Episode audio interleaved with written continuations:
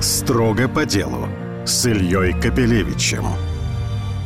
Здравствуйте, у нас в гостях Рубен Арутюнян, владелец и руководитель э, компании «Хендерсон». Это мужская одежда, российская компания, несмотря на не очень русское название. Кстати, вот первый вопрос будет такой. Э, тут мы на фоне значит, ухода западных брендов выяснили, что далеко не все они западные, как выясняется, начиная от Ральф Рингера, Карла Пазолини, TJ Collection, Хендерсон.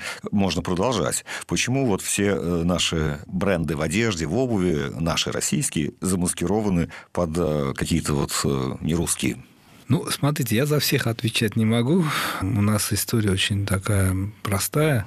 Мы как компания создавались в 93 году и были дистрибьюторами ряда международных брендов. Да, на тот период времени наша миссия заключалась в том, что мы работали исключительно международными брендами, высококачественными. Это были в основном одежда и игрушки. Но в 90-м году познакомились с польской компанией LPP. Она сейчас очень известна. На тот момент она только тоже начинала свой бизнес которая работала в разных сегментах. Да, у них было несколько брендов. Хендерсон был одним из брендов, и мы видели потенциал работы именно с небольшой компанией на тот момент, потому что с крупными брендами у нас возникали иногда какие-то сложности в долгой стратегии, потому что там часто менялись менеджеры, и которые не всегда следовали тем договоренностям, которые были. А будучи маленькой компанией, тебе очень сложно вести такой бизнес большими. И ЛПП для нас была такая интересная находка. А Хендерсон, марка мужской рубашек, нижнего белья, белья, которые мы видели. Тогда была. Тогда, да, да, да, да. И с 96 -го года мы стали их дистрибьюторами. И в процессе, скажем, работы вот за 7 лет мы с поляками сначала договорились, что мы будем открывать магазины, потому что было невозможно работать по модели, которая работала в Польше. То есть они работали как дистрибьюторы, раздавали продукцию в разные крупные предприятия. В основном это универмаги были или дома мужской моды. А в России, ввиду нашей, наверное, специфики, так сказать, никто не платил вперед и платили не вовремя, плюс курсы прыгали в 2-3 раза иногда. Да? Соответственно, то есть бизнес твой был подвержен многочисленным рискам. И мы открывали магазин в 98 году, но очень маленький, там по 40-50 метров, ассортимент был небольшой. И э, видели перспективу развития именно мужского бренда, мы все к ним обращались, говорят, давайте сделаем что-то еще, там галстуки, там, то все. Он говорит, Рубен, займитесь резервом, займитесь там другими брендами, у них были еще бренды масс-маркета, а мы не верим в мужскую моду. Но когда уже пришел 2003 год и появилась первая мега, поляки сами захотели выйти на наш рынок. И год-два вот мы помогали вот открывать эти магазины резерв, они были по 500 метров, по 700, управляли ими, но в конце концов мы поняли, что нам все-таки хочется заниматься своим брендом, да, больше, чем быть частью большой компании. Уже на тот момент поляки были уже крупными игроками рынка вот, масс-маркета. И мы взяли марку Хендерсон, и из нее, значит, превратили то, что... И сейчас... выкупили, да? да есть, фактически марку. бренд родился за границей, а Польша, вы его купили, да? Да, да, да. Но как рубашки и нижнее белье. За границей он не остался после этого. Он а, остался У нас была с ними договоренность договорились, да, да, что они перестают производить и должны были нам продать. Тем не менее, мы сильно как бы не напоминали об этом, что для нас главный рынок был Россия. Как поймете, помогая им, мы помогали себе, потому что в первую очередь как бы мы вся как команда одевается в Хендерсоне, да, у нас как мимо вопрос, где что одевать, у нас вопросов таких не стоит, наших друзей такой вопрос не стоит, да, все Ладно, мы поняли, главным, что да. в данном случае тут выбора не было, так исторически произошло. Да. А, но давайте сейчас мы сразу переедем в наш 22-23 год, вот э, Хендерсон, как многие узнали, это именно российская марка, соответственно, она точно никуда не уходит, и магазины не закрываются. И... Но многие западные бренды, хотя, конечно, они уходят не полностью, продолжается параллельный импорт, но тем не менее, их витрина наш рынок покидает. Это создает какую-то принципиально новую э, историю для вашей компании, ну и для других компаний российских, многие из которых большинство тоже называются иностранными буквами и словами. Соглашусь с вами, что ситуация очень сильно поменялась, и она поменялась в том числе для тех, ну, не такое большое количество, но были российские компании, которые старались через маркетплейсы продаваться или в Европе, там открывали там магазины, тот же Спортмастер. И у них тоже самая история была, они тоже там закрывались ввиду сложностей именно логистических. Я думаю, что и первая основная проблема – это новые конфигурации. Это не есть огромное желание уйти с рынка, просто невозможно сложность работы с рынком, потому что банки перестали проводить платежи, логистические цепочки разрушились, крупные компании работают с определенными логистическими операторами, да, а они перестали обслуживать российский рынок. Соответственно, там идет переконфигурация рынка, как мы это понимаем, то есть э, через параллельный импорт все это продолжается, потому что есть и персонал, огромные инвестиции в эти торговые помещения, и ищутся модели взаимодействия через там, либо местный менеджмент, который там остается, либо через их франчайзовые партнеры, которые на тот момент были, им даются больше прав.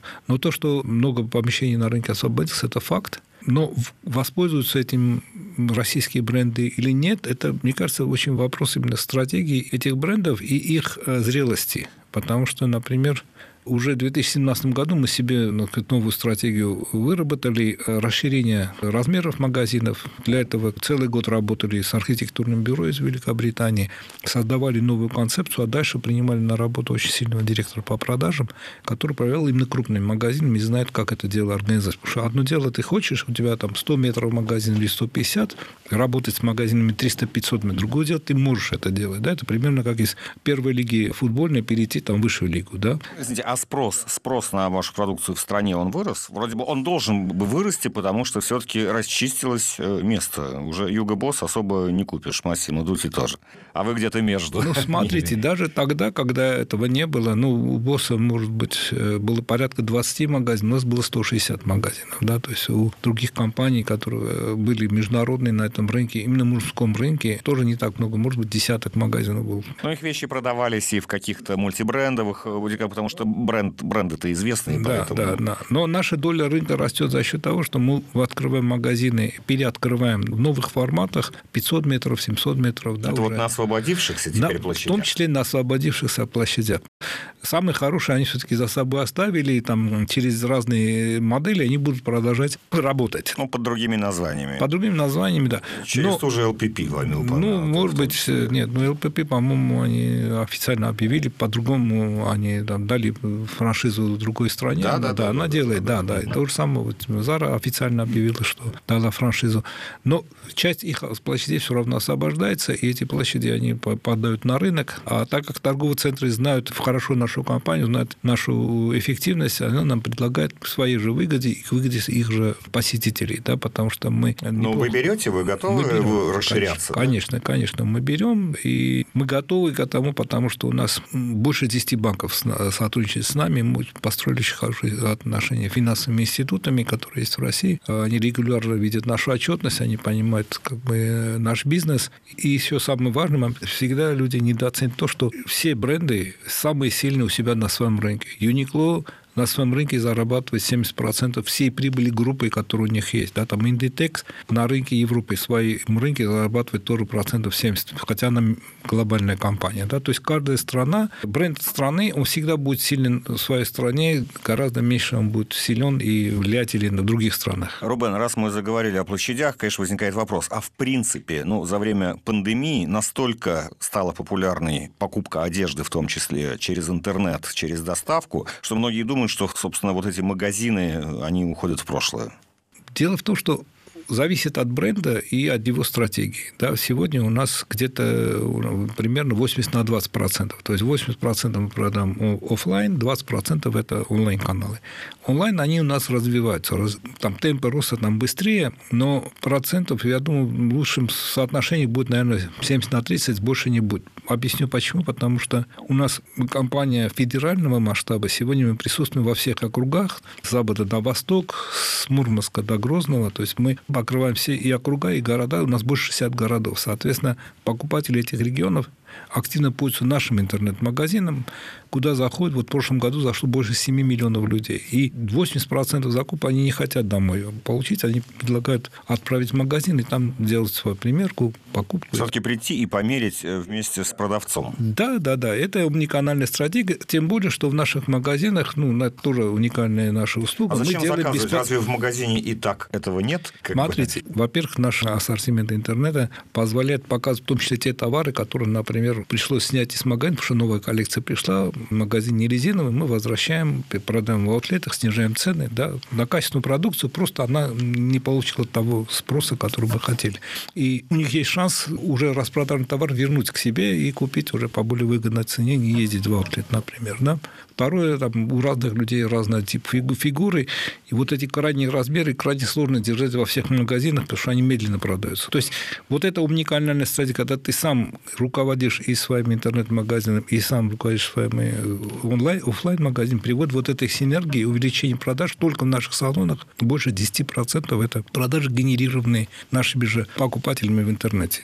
А маркетплейс для вас интересен или все-таки у вас бренд другого, так сказать, уровня и предполагает, что человек выбирает глядя? Мы понимаем, что в маркетплейсе есть своя лояльная аудитория, которая заходит туда за различными покупками, и был бы грех им не помочь еще купить Хендерсон, да, так скажем. То есть мы думаем следующему. Там, где есть наши покупатели, там должен быть представлен бренд. Единственное исключение в том, что мы не хотим э, давать возможность играть брендом, да, так скажем, ни в одном маркетплейсе. И, то есть цены, указанные в маркетплейсах и в магазинах, они должны быть единые. Да? Мы участвуем, если в акциях в маркетплейсе на определенные товары, мы на эти же товары даем скидки в наших магазинах или наоборот. Если мы решаем там скидки давать мы даем маркетплейс, чтобы покупатель не выбрал где дешево, а где ему удобно.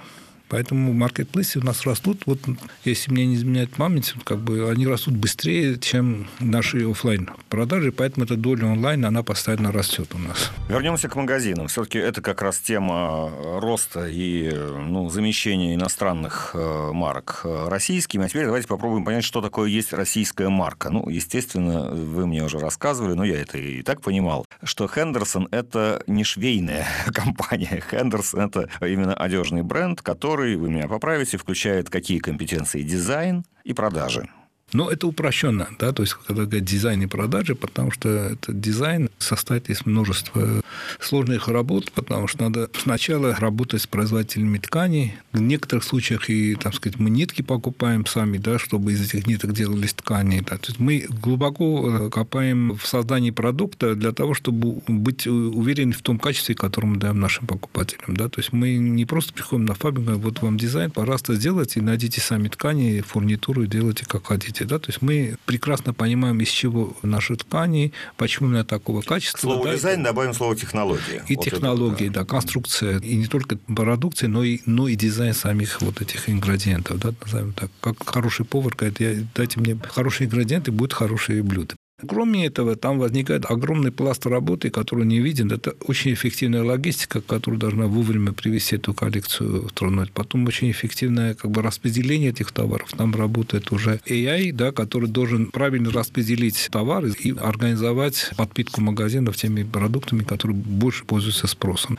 Там еще маркетинг, который должен своевременно сфотографировать все модели, выставить в интернете. Контент-менеджмент должен правильно написать про эту продукцию очень красиво, там выпускаются сезонные каталоги. Ну, и кроме маркетинга, тут это супер IT должен у тебя. У нас в отделе IT работает, ну, наверное, под 100 человек, чтобы вы понимали. То есть мы как больше IT-компания даже, чем, наверное, розничная. То есть потому что сегодня без цифровизации, а это цифровизация не только как бы закупок или там логистики или продаж, это в том числе цифровизация тех процессов, которые мы делаем. Вот буквально на прошлой неделе мы обсуждали, что мы уже полностью перешли на цифру передачи документов между центральным офисом и магазинами. То есть там светись практически на бумагах ничего им не надо подписывать, все электронными подписями делается, и таким образом больше комфорт для сотрудников, меньше, назовем так, работы бумажной, да, и, и более зеленые, так сказать, технологии. Но это все надо вкладывать огромное-огромное средство. Я не, дальше не буду про финансы, как это сложно. Я понимаю, да. нет, примерно Но это вся, огромная... вся история понятна. Да. Давайте теперь вот вернемся опять в дизайн и технологии. Вот эта команда, она, а, ну, после того, как вы выкупили бренд, который на тот момент делал мало что, под ним выпускалось, и не здесь выпускалось, и не вами, да, вы начали создавать команду дизайнеров, технологов, которые будут, ну, естественно, маркетинга, ну, про маркетинг уже мы немножко поговорили. Вот эти дизайнеры и технологи сегодня в России, они есть в достаточном количестве, потому что я специально зашел в магазин Хендерсон и понял, что, в общем, там есть абсолютно вся гамма мужских товаров, от трусов, носков, и каких-то там запонок до, значит, ну, в общем, все, что нужно, оно там есть. То есть это очень большой ассортимент, который, так я понимаю, полностью разрабатывается как раз компанией самой. Что с кадрами для этого в нашей стране? Кадры, э, как и в любой э, индустрии, они э, есть, но не всегда те, которые тебе нужны.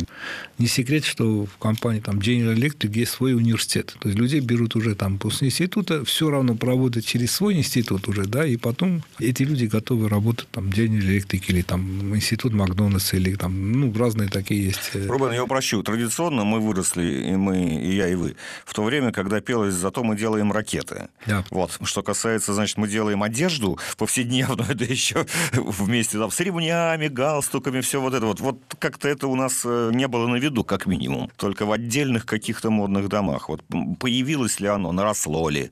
Так, исторически изменилось или нет? Смотрите, есть несколько вариантов решения таких проблем. Например, вот неделю назад мы были в поездке во Вьетнаме и встречались с одной компанией, родом из Гонконга. У них специализация именно создавать коллекции и продавать брендом компания работает с очень многими брендами, там, в том числе Tommy Hilfiger, Calvin Klein, Armani, там, Fila и так далее. Приходит, например, условный бренд Fila, который супер спец э, в, в обуви, но не очень спец в этом. Да? И вот через такие вот дизайнерские бюро они как бы рассказывают о своих хотелках, что бы они хотели видеть. Да? Эти ребята делают им коллекцию, если им это все нравится, они, они же для них размещают как бы на фабриках и отвечают Коллекция за под ключ, включая под не только рисунок, но и технологии. Да, да, да, да, ткани, да, да, откуда, все спецификация, да, да. на каких станках и, и кто да, сделает. И тебе да? не нужно держать дизайнер быть тогда. тогда. А вот у вас соотношение своего дизайна и аутсорс примерно как выглядит и как развивается? У нас э, где-то 80 на 20 своего и не своего, но э, когда мы говорим не свое, мы все равно адаптируем под нас, да, под Россию. Когда мы только начинали, это был тоже очень интересный процесс. Маленькое количество магазинов, и мы э, начинали с Европы. Естественно, ездили на европейские выставки, искали возможные поставщиков. Такой яркий пример, значит, приехали в озеро Кома в Италии. Там, значит, находится сердце шелковой промышленности Италии, там шелковые платки, галстуки и так далее. И вот мы это Монтера Сета называется, Монтера 7, ну и Сета тоже это шок, как-то игра слов. И вот в этой Монтера компании пришли и начали обсуждать дизайн, у нас были свои рисунки, и они говорят, Рубен говорит, ну, расслабься, говорит, вот смотри, вот видишь, говорит, мы делаем для Джан Франко Ферре, для Кристиан Лакруа, для Трусат и так далее. Вот видишь, вот эти все этикетки, да, вижу. Вот они приходят со своими дизайнами, а ходят с нашими. Да, да. Ну, а если, говорит, на чистоту где-то 50% это их дизайн, а 50% просто то, что они нам показывают, мы физически не можем делать, это очень сложно, дорого и так далее. Но каждая хорошая фабрика делает, имеет своих собственных дизайнеров, которые могли говорить бы с дизайнерами других стран и объяснять, рассказывать как бы те нюансы, нюансы и возможности да, как бы производства. И дальше, конечно, мы в первое время у нас не так много, когда было дизайнеров, мы нашли несколько похожих компаний, которые нам помогали вот в создании коллекции, например, в Гонконге таких компаний достаточно много, но в процессе мы выстроили очень сильную команду и дизайнеров, дизайнеров, конструкторов, технологов. Мы создаем свои коллекции. Вот много лет я приглашал к нам разных итальянских дизайнеров, ну, очень крупных брендов, типа Зеня, там, Армани, посмотреть вообще на нас, что мы делаем, как мы делаем, потому что сегодня мы крупнейшие в России покупатели итальянских тканей. И они приходили, первое, чему они удивлялись, говорят, как много у вас дизайнеров. Да, говорит, у нас э, очень маленько. Даже в таких очень крупных компаниях, которые имеют обороты там, сотни миллионов, миллиарды, у них буквально 5 дизайнеров, 4 дизайнера. Говорит, мы задаем тенденции, мы объясняем, что делать, а вокруг нас есть очень много вот таких дизайнерских компаний, которые уже приходят уже готовыми решениями. Мы говорим, нравится, не нравится, здесь поменяли, там доделали. Потому что, ну, когда они сказали про свои зарплаты, это десятки тысяч евро в месяц, да, это плюс еще налоги. Понятно, что содержать такой штат очень сложно. Но вот поэтому а очень... в России это дешевле, да? Россия... В России можно содержать Знаете, штат дизайнеров? Да, да. На самом деле э, мы забываем о том, что мы говорим, да, у нас высокие налоги, но, наверное, в Италии это бешеные налоги. Плюс модель, которую они выстроили, им помогает работать. То есть там тоже есть много дизайнерских компаний. Ну, не буду за все говорить, даже если мы говорим про Inditex, да, группу. Представьте, сколько изделий они выпускают. Ни одна компания не в состоянии иметь такой штат дизайнеров, который бы всю эту коллекцию, а, разработал бы и, б, следил бы за контролем производства. А вот и возникают поэтому, знаете, вот эти футуристические мысли, потому что ведь вообще в современном мире обновление коллекции, ну вот благодаря чему, мне кажется, эти бренды и живут, они постоянно выпускают что-то новое. Честно говоря, их вещи дольше года и не держатся на теле, вот особенно мужчины. А зато через год можно уже купить что-то новое. То есть это постоянно обновляется. Вот я, я и думаю, что там работает, подрабатывает искусственный интеллект.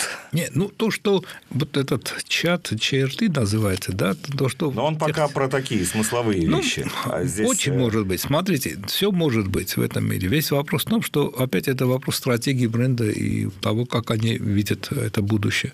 За всех очень сложно говорить, и внутреннюю кухню очень сложно знать, но то, что мы видим, то, что знаем, там в этой нашей профессии очень велика доля именно ручного труда и как бы интеллекта. Интуиции. Да, да, интеллект, интуиция дизайнеров.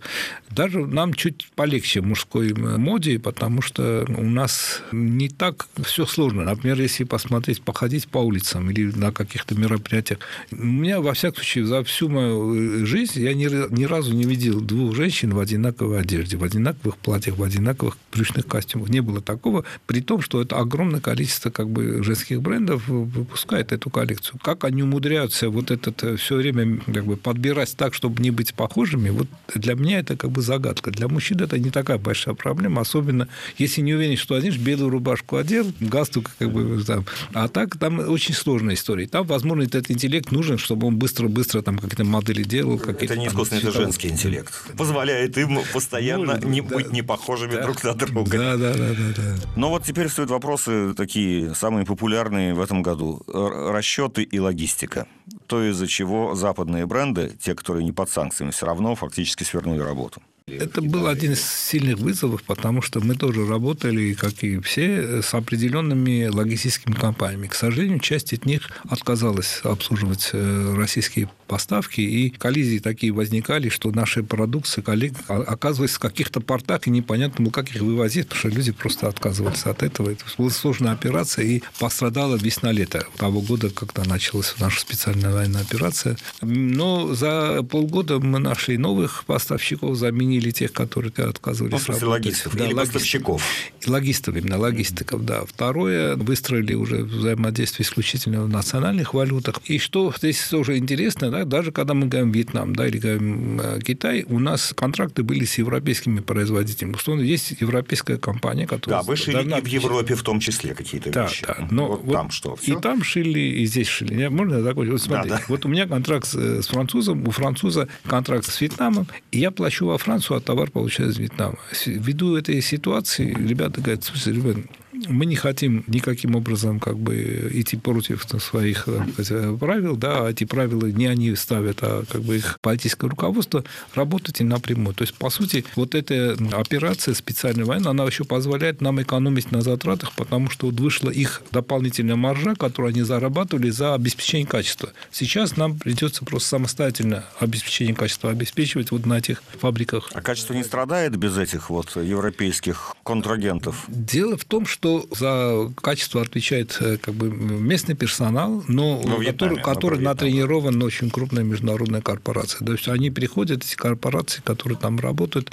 и тренируют своим стандартам, требованиям. Тогда. У нас тоже свои стандарты и требования есть. Да? И Вьетнам – это та страна, куда очень можно легко добраться, и наши дизайнеры дают необходимые требования конструкторы. Есть специальные организации, которые занимаются там, контролем качества, и ну, по определенной методике там, проверяются изделий, только потом уходят со фабрик, да. Рубен, вы в бизнесе уже больше 30 лет, ну, 30 лет, вы были молодым человеком, приехали из Армении сюда, получив хорошее образование, но не имея никакого большого стартового капитала. И так постепенно, сначала от дистрибуции чужого товара, потом от нескольких собственных магазинов. Сейчас Хендерсон – это крупная компания, которая, да, представлена во всей России. Не будем погружаться как. Я знаю, что там в какой-то момент инвестфонды вы привлекали, там сейчас для того, чтобы расти там выпускаете облигации на бирже, оставаясь частной компанией, это уже детали. В целом, расскажите вкратце, как на протяжении вашей жизни менялся в стране бизнес-климат и условия ведения бизнеса? Они становятся лучше, хуже, или они просто становятся другими без какого-то знака? Мне кажется, вот правильный ответ это они становятся другими, потому что и мы становимся другими. Да, то есть у нас определенный опыт, знания, бизнес-среда как бы совсем другая, потом она начинает э, трансформироваться, мы начинаем трансформироваться, мы по-другому смотрим на те возможности, которые есть. И та новая реальность, которая сейчас есть, это как бы с приходом там, правительства Мишустина, она стала, ну, на, на мой взгляд, для легального бизнеса ну, как бы более комфортная, потому что появились как бы понятные, ясные механизмы взаимодействия, в том числе как бы и с органами, и тот мониторинг, который должен осуществляться для того, там, сбора налогов, он стал менее как бы дискомфортный. В автоматическом режиме все необходимую информацию они получают. Конечно, нам приходится дополнительные издержки нести на вот этот честный знак, это дополнительные э, маркировки, но это позволяет рынок делать прозрачным, понятным, честным, открытым. Да, как бы, опять же, если компания выстроена по бизнес-процессам, чтобы быть белой, прозрачной, да, как бы, и как бы, платить все налоги и при этом развиваться, она быть очень эффективной, потому что очень сложно существует. Но если вот такую цель поставили собственники, и они это делают, при нынешних вот реальных экономических они выигрывают. Те компании, которые пытались как бы по-другому немножко да, выстраивать бизнес, то есть не за счет как бы эффективности, а за счет, может, связи, за счет каких-то ресурсов административных и так далее, они начинают страдать, потому что ну, на, по всей территории России прозрачность достигается, она, конечно, мешает. Поэтому, мешает схематоз. Поэтому, ну, не знаю, мне кажется, и для нас, и для цивилизованного бизнеса это очень выгодно и понятно, и ясно. Вот был ковид, государство помогало. Были разные, так сказать, объявленные программы помощи, не собираюсь их перечитать. Вы чем-то воспользовались? Потому что магазины закрывались, и, очевидно, вынесли очень большие убытки. Бизнес-модель наша была так построена, да, что до этого времени у нас были уже выстроены хорошие отношения с банками, которые нам доверяли. Да, и первое, что мы сделали, как бы старались вот те лимиты, которые у нас были, взять э, на несколько месяцев, да, чтобы на месяц, несколько месяцев как минимум не потерять организацию, не потерять команду, которую мы пестовали и создавали, развивали десятки лет. И второе, нам очень сильно помогали наши международные игроки. Хотя им тоже было сложно, да, но в их странах как бы помощь была более, мне кажется, точечная, да, и мы договаривались, что нам надо вместе выживать. Что касается государства, вы все знаете, что в первую очередь помощь шла организациям системообразующим, да, то есть мы не входим в системообразующие организации, соответственно, никаких льгот мы не имели, но даже те минимальные льготы, которые они давали, там отсрочка в выплатах налогов, да, или там какие-то другие послабления, которые были, они тоже все равно помогали, государство понимали, что физически компаниям нет откуда платить, да, и они дали нам этот шанс. Но, с другой стороны, когда все это прекратилось, вот та стратегия, которая у нас была, сохранить команду, там, и э, выплачивать такой некий, там, назовем, гигиенический минимум, чтобы они могли содержать свои семьи, содержать себя. И то время, которое они тратили как бы на свое обучение, потому что это, в это время невозможно было бизнесом заниматься, они обучением занимались, да, и оно вернулось очень сильно. Да. Мы, по сути, за год у нас была просадка всего 10%, когда в среднем по рынке было где-то 30%. Там, это не про Россию, про мир я рассказываю. Да? То есть э, мы быстро очень восстановились да, после этого и дальше начали двигаться, потому что команда осталась с нами. Э, было очень сложно, но как и в любые кризисы, нас поддерживали наши поставщики, потому что мы стоим с ними очень длинные отношения. То есть у нас нет такого, что каждый год ради лучшей цены я снижаю как бы Я подытоживаю еще ответ на свой вопрос. Я говорю, помогли партнеры. Очень сильно А помогли. государственной поддержкой как-то вы ну, так это Ну, оно, оно мне кажется, не давало... Ну, Хотя ну, были Нам не положено зоне. было, грубо говоря. Ну, ну так ясно, скажем, минимальный... Есть, Хорошо. Последний будет вопрос. Вот этот год, ну, с условием того, что вроде конкурентов ваших прямых на рынке стало меньше,